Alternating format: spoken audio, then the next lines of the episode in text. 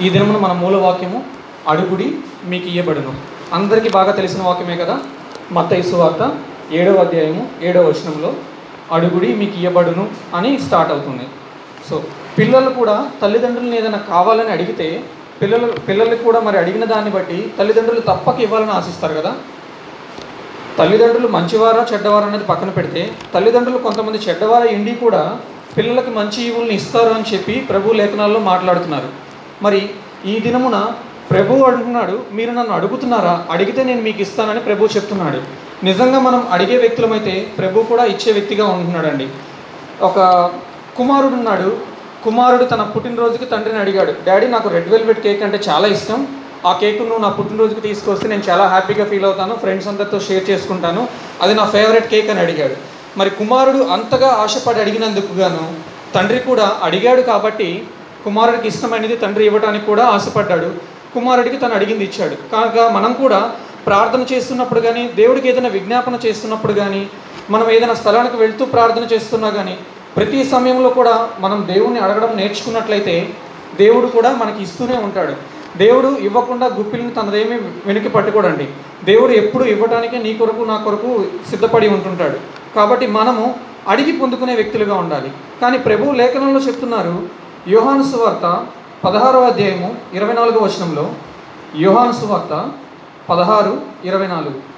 ఇదివరకు ఇది వరకు మీరేమియు మీరేమి నా పేరిట అడగలేదు. మీ సంతోషము పరిపూర్ణమగునట్లు అడుగుడి. మీకు దొరుకును. చాలండి. ఏం చెప్తున్నాడండి దేవుడు? మీరు అడిగితే నేను మీకు ఇస్తాను కానీ మీరు ఇన్నాళ్ళు మీకు కావాల్సిన సమాధానాన్ని కానీ శాంతిని కానీ ఉద్యోగాన్ని కానీ చదువులో మీకు కావాల్సినటువంటి జ్ఞానాన్ని కానీ ఉన్నత స్థాయిని కానీ మీరు ఎందుకు పో పొందుకోలేకపోతున్నారు అంటే సింపుల్ రీజన్. మనం అడగట్లేదు. అడగట్లేదు కాబట్టి మీరు పొందుకోవట్లేదని బైబిల్ లేఖనాల ద్వారా దేవుడు చెప్తున్నాడు. ఇదివరకు మీరు ఎప్పుడు అడగలేదు నన్ను. కానీ ఈ దినమును అడగండి. మీరు అడిగితే నేను ఇస్తానని దేవుడు చెప్తున్నాడు. ఎలా అడగాలంట? నీ సంతోషము పరిపూర్ణమగునట్లు నీవు అడిగితే దేవుడు తప్పక అది అనుగ్రహిస్తాడంట.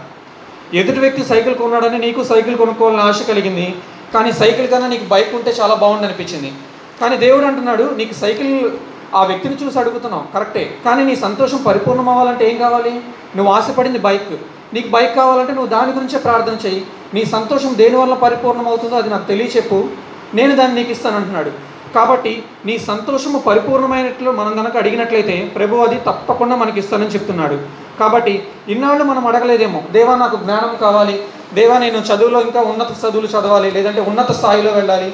ఇంకా ప్రమోషన్స్ కావాలని కానీ ఏదేదో అడిగి ఇంతవరకు అడగలేదు. కానీ ఇప్పుడు అంటున్నాడు దేవుడు ఈ దినమున మీరు నన్ను కనుక అడిగితే నా నామమున మీరు ఏది అడిగినా కూడా నేను చేస్తానని దేవుడు చెప్తున్నాడు. కాబట్టి ఇంతవరకు అడగలేదు. కనీసం ఈ ధర్మందైనా సరే మనం దేవుడిని అడిగి దేవుడి యొద్ నుంచి ప్రతిదీ పొందుకోవాలని ప్రభు పేరిట తెలియజేస్తున్నాను అదేవిధంగా యోహాను సువార్త పదిహేనో అధ్యాయము ఏడో వచనం కూడా యోహాను పదిహేను ఏడు.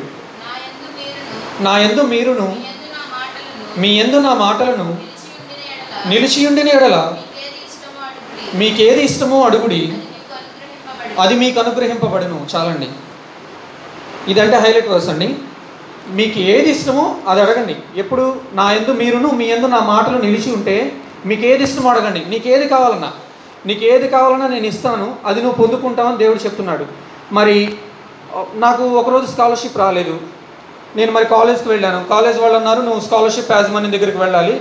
నువ్వు గవర్నమెంట్ ఆఫీస్కి వెళ్ళిపోయి ఆ స్కాలర్షిప్ ఇచ్చేటువంటి తహసీల్దార్ ఎవరైతే ఉన్నారో వారి దగ్గరికి వెళ్ళి కనుక నువ్వు చెప్పుకుంటే వారు ఆ స్కాలర్షిప్ నీకు ఇస్తారని చెప్పారు. నేను అక్కడికి వెళ్ళాను. ఆ వ్యక్తి నన్ను పిలిచారు లోపలికి. ఆ వ్యక్తి నన్ను చూస్తున్నాడుగా నేను సైలెంట్గా నిలబడి ఉన్నాను. ఆ వ్యక్తి నన్ను ఎందుకు పిలిచాడో ఆ వ్యక్తికి తెలియదు ఎందుకంటే నేను అక్కడ లైన్లో ఉన్నాను కాబట్టి నన్ను పిలిచాడు. ఎందుకు రీజన్ కోసం వచ్చానో అతనికి తెలియదు నేను నోరు విప్పి అడిగితేనే అతను తెలుసుకుంటాడు. నేను నోరు విప్పకుండా సైలెంట్గా ఉన్నానంటే నా స్కాలర్షిప్ గోన్. నేను కాలేజీకి కట్టవలసిన నలభై వేలు కానీ డెబ్బై వేలు కానీ నేను నా సొంత డబ్బులతో నేను కట్టుకోవాలి. ఇక్కడ మన పాయింట్ ఏంటంటే మనం అడిగితేనే లేదంటే మనం నోరు విప్పి దేవుణ్ణి అడిగితేనే కానీ దేవుడు ఇవ్వడు. నీవు అడగమని బైబిల్లో చెప్తుంది అందుకనే. నీవు అడిగినట్లయితే నేను సమస్తాన్ని ఇవ్వడానికి ఇష్టపడుతున్నానని ప్రభు చెప్తున్నాడు. కాబట్టి మనము నీకు ఇష్టమైనది దేవుణ్ణి అడిగినట్లయితే తనకు అనుకూలమైన సమయంలో ప్రభు దాన్ని తప్పక జరిగిస్తాడని మనం నమ్మాలి. అదేవిధంగా మనము చూసినట్లయితే కీర్తనల గ్రంథం నూట నలభై ఐదో అధ్యాయము పదహారో వచనం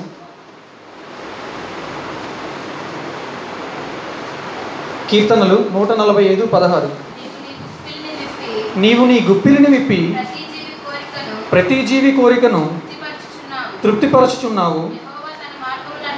యహోవా తన మార్గములన్నిటిలో నీతి గలవాడు తన క్రియలన్నిటిలో కృపచూపువాడు చాలండి. ప్రభువుని ఏదన్నా అడిగితే దాచేసుకుంటాడేమో లేదంటే నాకు ఏదైనా ఇవ్వకుండాడేమో ఉంటాడేమో అని మనం అనుకున్నట్లయితే ప్రభు చెప్తున్నాడు. నువ్వు ఏది అడిగినా కానీ నా గుప్పిలిని విప్పి నేను నీకు ఇస్తానని చెప్తున్నాడు ప్రభు నీకు ఏది కావాలని అడగండి. దేవుడు చెప్తున్నాడు ఈ దినమును మనం కనుక అడిగినట్లయితే తన గుప్పిలిని విప్పి ఇవ్వడానికి ఇష్టపడుతున్నాడంట. ఎంత గొప్ప దేవుడిని మనం కలిగి ఉన్నామండి? ప్రార్థించగానే మన పక్కనే ఉండే వ్యక్తిని. సహాయం అనగానే తన చెయ్యి చాచి పేతురుని గనక పడిపోతుంటే దేవుడు ఏ విధంగా లేవనెత్తాడు? అటు విధంగా దేవుడు మనం లేవనెత్తడానికి సిద్ధపడుతున్నాడు. మన ప్రతి విజ్ఞాపాన్ని ఆలకించి శ్రమలో కూడా ఎవరిని మొరపెట్టాలో కూడా దేవుడు చెప్తున్నాడు. నీకు శ్రమ కానీ కష్టం కానీ ఏదైనా ఆపద కానీ సంభవించినప్పుడు నీ బంధుమిత్రుల వైపు నీకు సహాయం చేసేవారి వైపు చూడొద్దు కానీ నీకు సహాయము నేనే అని జ్ఞాపకం చేసుకోమని ప్రభువు చెప్తున్నాడు. నిజంగా ఎంత గొప్ప దేవుడిని కలిగి ఉన్నాం మనం. ఈ దినమున దేవుడు చెప్తున్నాడు నాకు ప్రార్థిస్తే నేను జవాబు ఇవ్వలేనటువంటి సమస్య ఏదైనా ఉన్నదా? నీకు కావాల్సిన కోరికను ఏదైనా నేను తీర్చలేకుండా ఉన్నానని ప్రభువు చెప్తున్నాడు. మనం కనుక అడిగితే దేవుడు ప్రతి కోరికను కూడా తీరుస్తాడు. దేవుడు మనం ఏదైనా ప్రార్థించి దేవ నాకు ఇది కావాలని అడిగితే దేవుడు తన గుప్పిలు విప్పి ఇచ్చేస్తాడు. అంటే సమస్తాన్ని కూడా దేవుడు తన గుప్పిలి ఎందు ఉంచుకున్నాడు. దేవుడు సమస్త సృష్టిని ఏ విధంగా సృజించాడో అదేవిధంగా దేవుడు తన సృష్టి అంతటిని తన గుప్పిట్లో ఉంచుకొని నీకు ఏది కావాలో అది మాత్రం ఇవ్వడానికి ఇష్టపడుతున్నాడు. ఈ దినం మనకేం కావాలి? అది మనం తెలుసుకుని ఏదైనప్పటికీ అది మన వ్యక్తిగత విషయం అయినప్పటికీ లేదంటే మన కెరీర్ గురించి అయినప్పటికీ పెళ్ళి పెళ్ళి విషయం అయినప్పటికీ ఏదైనప్పటికీ కూడా మనము అడిగినట్లయితే దేవుడు ఇవ్వడానికి సిద్ధంగా ఉన్నాడు. దేవుడు తన గుప్పిని విప్పడానికి సిద్ధంగా ఉన్నాడు. కానీ ఈ దినం మనం నిజంగా మనం ప్రార్థించడానికి సిద్ధంగా ఉన్నామా? దేవుని నిజంగా అడిగే అడిగే వ్యక్తులుగా ఉన్నామా? చాలామందిని మనం చూస్తుంటామండి ఆ ప్రార్థన చేస్తారు ఈ దినమున. నెక్స్ట్ డే చేస్తారు ఇంకొక వారం చేస్తారు పది రోజులు చేస్తారు నెల తర్వాత చేస్తారు నెల తర్వాత నుంచి ఇంకా మర్చిపోతారు. ప్రభువు కూడా ఇక్కడ ఏం చూస్తుంటాడంటే నిజంగా నీలో అట్టి ఆశ ఉందా? నీకంత ఆసక్తి ఉందా? నువ్వు ఇది కావాలని కోరుకుంటున్నావు నేనే నా తండ్రి దగ్గరికి వెళ్ళి నాకు ఒక బైక్ కావాలని అడిగాను. నా నా తండ్రి నేను ఎన్నాళ్ళు అడుగుతుంటే ఇస్తాడు? నా తండ్రి నన్ను టెస్ట్ చేయాలనుకున్నాడు నా సహనాన్ని చూడాలనుకున్నాడు. ఒక నెల పాటు అడిగాను రెండు నెలలు అడిగాను మూడు నెలలు అడిగాను ఆరు నెలలు అడిగాను ఇవ్వలేదు. ఇక నా పని నేను కాలేజీకి నడుచుకుంటూ లేదంటే బస్సులో వెళ్ళిపోతున్నాను. తండ్రి దాన్ని చూసేసి తండ్రి కూడా అనుకుంటాడు. ఎందుకంటే నిజంగా నా కుమారుడు అంతగా ఇష్టపడి ఉంటే నేను అది ఇచ్చేంత వరకు తప్పక అడుగుతాడు కదా అని తండ్రి అనుకుంటాడు. కాబట్టి మనం కూడా ఈ దినాలు ఎలా ఉన్నామంటే మనకి కావలసినటువంటి బహుమానం దేవుడు ఇద్దాము అనుకున్న సమయానికి అంటే తెల్లారిస్తాడు అనుకున్న టయానికి ఈ దినమున అనుకుంటాం మనం అరే ఇన్నాళ్ళు నేను దేవుని సన్నిధికి వెళ్ళాను దేవుని సేవ చేశాను దేవుని సన్నిధిలో వాడబడ్డాను అయినప్పటికీ నేనేం పొందుకోలేదు కనుక ప్రభు నాకేం చేయట్లేదు కనుక మనం మిడిల్ డ్రాప్ అయినట్లయితే దేవుడు అంటాడు అయ్యో ఇన్నాళ్ళు కష్టపడ్డావు ఈ ఒక్కరోజు నువ్వు ఊడ్చుకుంటే నేను రేపు ఇవ్వాల్సిన బహుమానం నీకు రేపు ఇచ్చేవాడిని కదా అయినప్పటికీ నీకు కూడా నీ మూర్ఖత్వాన్ని బట్టి నేనేమి చేయలేను అంటాడు ప్రభు కూడా. కాబట్టి మనం ఏదన్నా కావాలంటే దాని కొరకు పరితపించే వ్యక్తులుగా దాని గురించి ఆశపడుతూ అంతవరకు అంటే ఎప్పటి వరకు ఆ ఆ బహుమానాన్ని నీవు పొందుకునేంత వరకు కూడా నువ్వు ప్రార్థన చేయాలని దేవుడు ఆశపడుతున్నాడు. చాలామంది ఈ దినాల్లో చేసేది ఏంటంటే పొందుకునేంత వరకు ప్రార్థన చేస్తారు కానీ పొందుకోవాల్సిన సమయం వచ్చేటప్పటికి వెనక్కి తిరుగుతారు. దేవుడు చెప్తున్నాడు కదా నాగట మీద అంట చెయ్యి వేసి వెనక్కి తిరిగిన వాడు పాత్రుడు కాడంట దేవుని సన్నిధికి.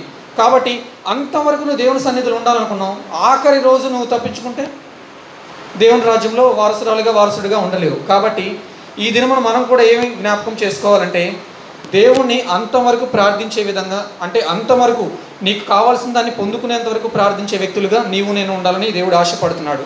నిజంగా అటు ఆశని కనుక దేవుడు మనలో చూసినట్లయితే దేవుడు తను ఇవ్వాల్సి ఇవ్వాలనుకున్న దాన్ని దేవుడు ముందుగానే నీకు ఇస్తాడండి. మనం కనుక లోకస్తులను చూసినట్లయితే అంటే తప్పిపోయిన కుమారుడి యొక్క ఉపమానాన్ని మనం గ్రహించినట్లయితే లూకాసు వార్తలో ఉంటుంది. తప్పైన కుమారుడు కూడా తనకి ఏదైతే కావాలో తను ఏదైతే ఆశించాడో దాని కొరకు ప్రయాసపడ్డాడు ప్రాకులాడాడు. అంటే లోకస్తులు ఏ విధంగా ఉన్నారు? వారికి కావాల్సింది ఏంటో వారికి తెలుసు కాబట్టి లోకంలో ఆనందం ఉందనుకుని వారికి కావాల్సిన దాని కొరకు ప్రయాసపడ్డాడు. కానీ దేవుడు చెప్తున్నాడు ఈ దినమున లోకస్తులు అయితే ఆ విధంగా ఉన్నారు కానీ దేవుని ఎరిగిన బిడ్డలుగా దేవుని సన్నిధిలో ఉంటున్న మనం ఏ విధంగా ఉండాలంటే ప్రతి విషయానికి దేవునిపైన ఆధారపడాలి. అంటే నీకు అస్వస్థత కలిగింది. దేవుడు ఆ స్వస్థత పరచు అన్నా కానీ నువ్వు దేవుడికి ప్రార్థన చేసే విశ్వాసం కలిగి ఉంటే దేవుడు స్వస్థతను దయచేస్తాడు. దేవ ఉద్యోగంలో ప్రమోషన్ కావాలి. దేవుడి మీద ఆధారపడు. దేవుడు దయచేస్తాడు. మనం తప్పిపోయిన కుమారుడిని ఏ విధంగా లోకస్తుడికి ఉదాహరణగా చూస్తే మరి అదే విధంగా దేవుని నమ్మిన బిడ్డలుగా మనము దావీదుని కూడా ఒక చక్కని ఉదాహరణగా చూసుకోవచ్చండి. కీర్తనల గ్రంథం పదహారవ అధ్యాయము ఎనిమిదవ వచనాన్ని మనం చూసినట్లయితే యహోవయందు సదాకాలము నా గురి నిలుపుచున్నానని దావిద భక్తుడు చెప్తున్నాడు. సదాకాలము సదాకాలము యెహోవాయందు నా గురి నిలుపుచున్నాను యహోవయందు నా గురి నిలుపుచున్నాను ఆయన నా కనుక కుడిపార్శ్వం ముందు ఉన్నాడు గనుక నేను కదల్చబడను. అందువలన నా హృదయము సంతోషించుచున్నది. నా ఆత్మ హర్షించుచున్నది. చాలండి. సో ఇక్కడ మనం చూసాము దావీద్ ఏం చేస్తున్నాడంట? ప్రతి విషయానికి కూడా దేవునిపైన ఆధారపడుతున్నాడంట. సదాకాలము గురి ఎటువైపు ఉందంట? కాసేపు మన గురి ఎలా ఉంటుందంటే తిన్నగా వెళ్తాము తర్వాత ఆ రోడ్డు బాగాలేదంటే మళ్ళీ పక్క టర్న్ తీసుకుంటాం వెళ్ళి వెళ్ళిపోతుంటాం కానీ దావిది గురి అంటే ఏ విధంగా ఉందంటే ప్రతి విషయానికి యహోవాని చూస్తున్నాడంట. తను కన్నులు తెరిచి చూస్తే ప్రభునే స్థుతిస్తున్నాడు. తను నిద్రిస్తున్నప్పుడు ఆ కీర్తనల గ్రంథం పదహారో అధ్యాయం మనం చూస్తున్నట్లయితే దాని పై వర్షనాల్లో ఉంటుంది తన అంతరింద్రియం అంట తను నిద్రించుతున్నప్పుడు తనకు బోధించుందంట. ఏంటి? మన ఆత్మ మనకి నిజంగా బోధిస్తుందా? మనం ఏదైతే విన్నామో మనం ఏదైతే వాక్యాన్ని ధ్యానిస్తున్నామో ఆ వాక్యం అంట నీ నీలో నాలో వ్యర్థంగా ఉండదంట ఆ వాక్యము నిన్ను నన్ను సరిచేయటానికి ఆ వాక్యం ఏ స్థితినైనా నువ్వు ఎదుర్కొనటానికి తగిన శక్తిని దయచేస్తూ ఆ వాక్యమే నీవు ఏ విధంగా జీవించాలో నీకు బోధిస్తుందంట. ఎంత గొప్ప జీవితాన్ని దావీదు భక్తుడు నిజం కలిగి ఉన్నాడండి? నిద్రిస్తుంటే మనకి చాలా తలంపులు వస్తుంటాయి. చాలా వ్యర్థమైన తలంపులు లేదంటే పీడకలు కానీ చాలా మంది చిన్నపిల్లలు కూడా చెప్తుంటారు. నాకు అదంటే భయము నాకు కుక్కలంటే భయం నిద్రలో నిద్రపోతున్నప్పుడు నేను పామును చూశానని చాలామంది చెప్తుంటారు. కానీ దావిద భక్తుడు చెప్తున్నాడు తన అంతరింద్రియం అంట నిద్రిస్తున్నప్పుడు దేవుని గురించి తనకు బోధిస్తుందంట. ఎంత గొప్పదనేతండి దావిద అందుకనే దేవుడికి అంత ఇష్టడుగా కనపడ్డాడు. కాబట్టి ఈ దినమున నీవు నేను కూడా దేవుని సన్నిధిలో ఒక సాక్షిగా ఉండాలయ్యా. నేను నువ్వు ఈ జీ నువ్వు నా ఈ జీవితంలో కార్యం చేసావని నేను చెప్పుకోవాలయ్యా. మరి నా జీవితంలో ఈ కార్యాన్ని జరిగించు. అంతవరకు నీ యొక్క సన్నిధిలో సాక్షిగా ఉంటానని కనుక మనం ప్రార్థించినట్లయితే ప్రభు ఆ కోరికను తీర్చడానికి ఇష్టపడుతున్నాడు. తన గుప్పిలిని విప్పడానికి ఇష్టపడుతున్నాడు. కాబట్టి సిద్ధపాటు కలిగిన దేవుణ్ణి ఆపటానికి మనమెవరం? దేవుణ్ణి అడిగి పొందుకోమని దేవుడు చెప్తున్నాడు. కాబట్టి ఈ దినం నుంచి మనమందరము కూడా అడిగి పొందుకునే వ్యక్తులుగా ఉండాలని ప్రభు పేరట తెలియజేస్తున్నాను. మీకే సమస్య ఉన్నప్పటికీ కూడా ప్రతిదీ కూడా ముందుగా ప్రభువుకు తెలియచెప్పే వ్యక్తులుగా ఉన్నట్లయితే నా ప్రభు ప్రతి విషయంలో కూడా తన సమాధానాన్ని మీకు అనుగ్రహించి మీరు అడిగిన ప్రతిదీ కూడా దేవుడు దయచేస్తాడు. కాబట్టి మనమందరము కూడా ఈ దినమున మనకు కావలసిన వాటన్నిటిని కూడా ప్రతి దినము తప్పక ఎప్పుడు దాకా? ఆ కార్యం నీ జీవితంలో సంభవించి నీవు దేవుని సన్నిధిలో సాక్షిగా నిలబడేంత వరకు నీవు దాన్ని గనక మెడిటేట్ చేస్తూ నీవు దాన్ని గనక ధ్యానిస్తున్నట్లయితే నా ప్రభు తప్పక తన కార్యాన్ని జరిగించుటకు సమర్థుడు. కాబట్టి ప్రతి ఒక్కరము కూడా ఈ దినం నుంచి మనం అడుగుతున్నది ఏదైతే అడుగుతున్నామో దాన్ని ఆశ కలిగి ఆసక్తి కలిగి దాన్ని పొందుకుని దేవుని సన్నిధిలో సాక్ష్యం చెప్పునంతగా అంతం వరకు కూడా మనము దాని గురించి ప్రార్థన చేయాలి. దేవుడు అటు విధంగా మనల్ని అందరినీ మార్చునుగా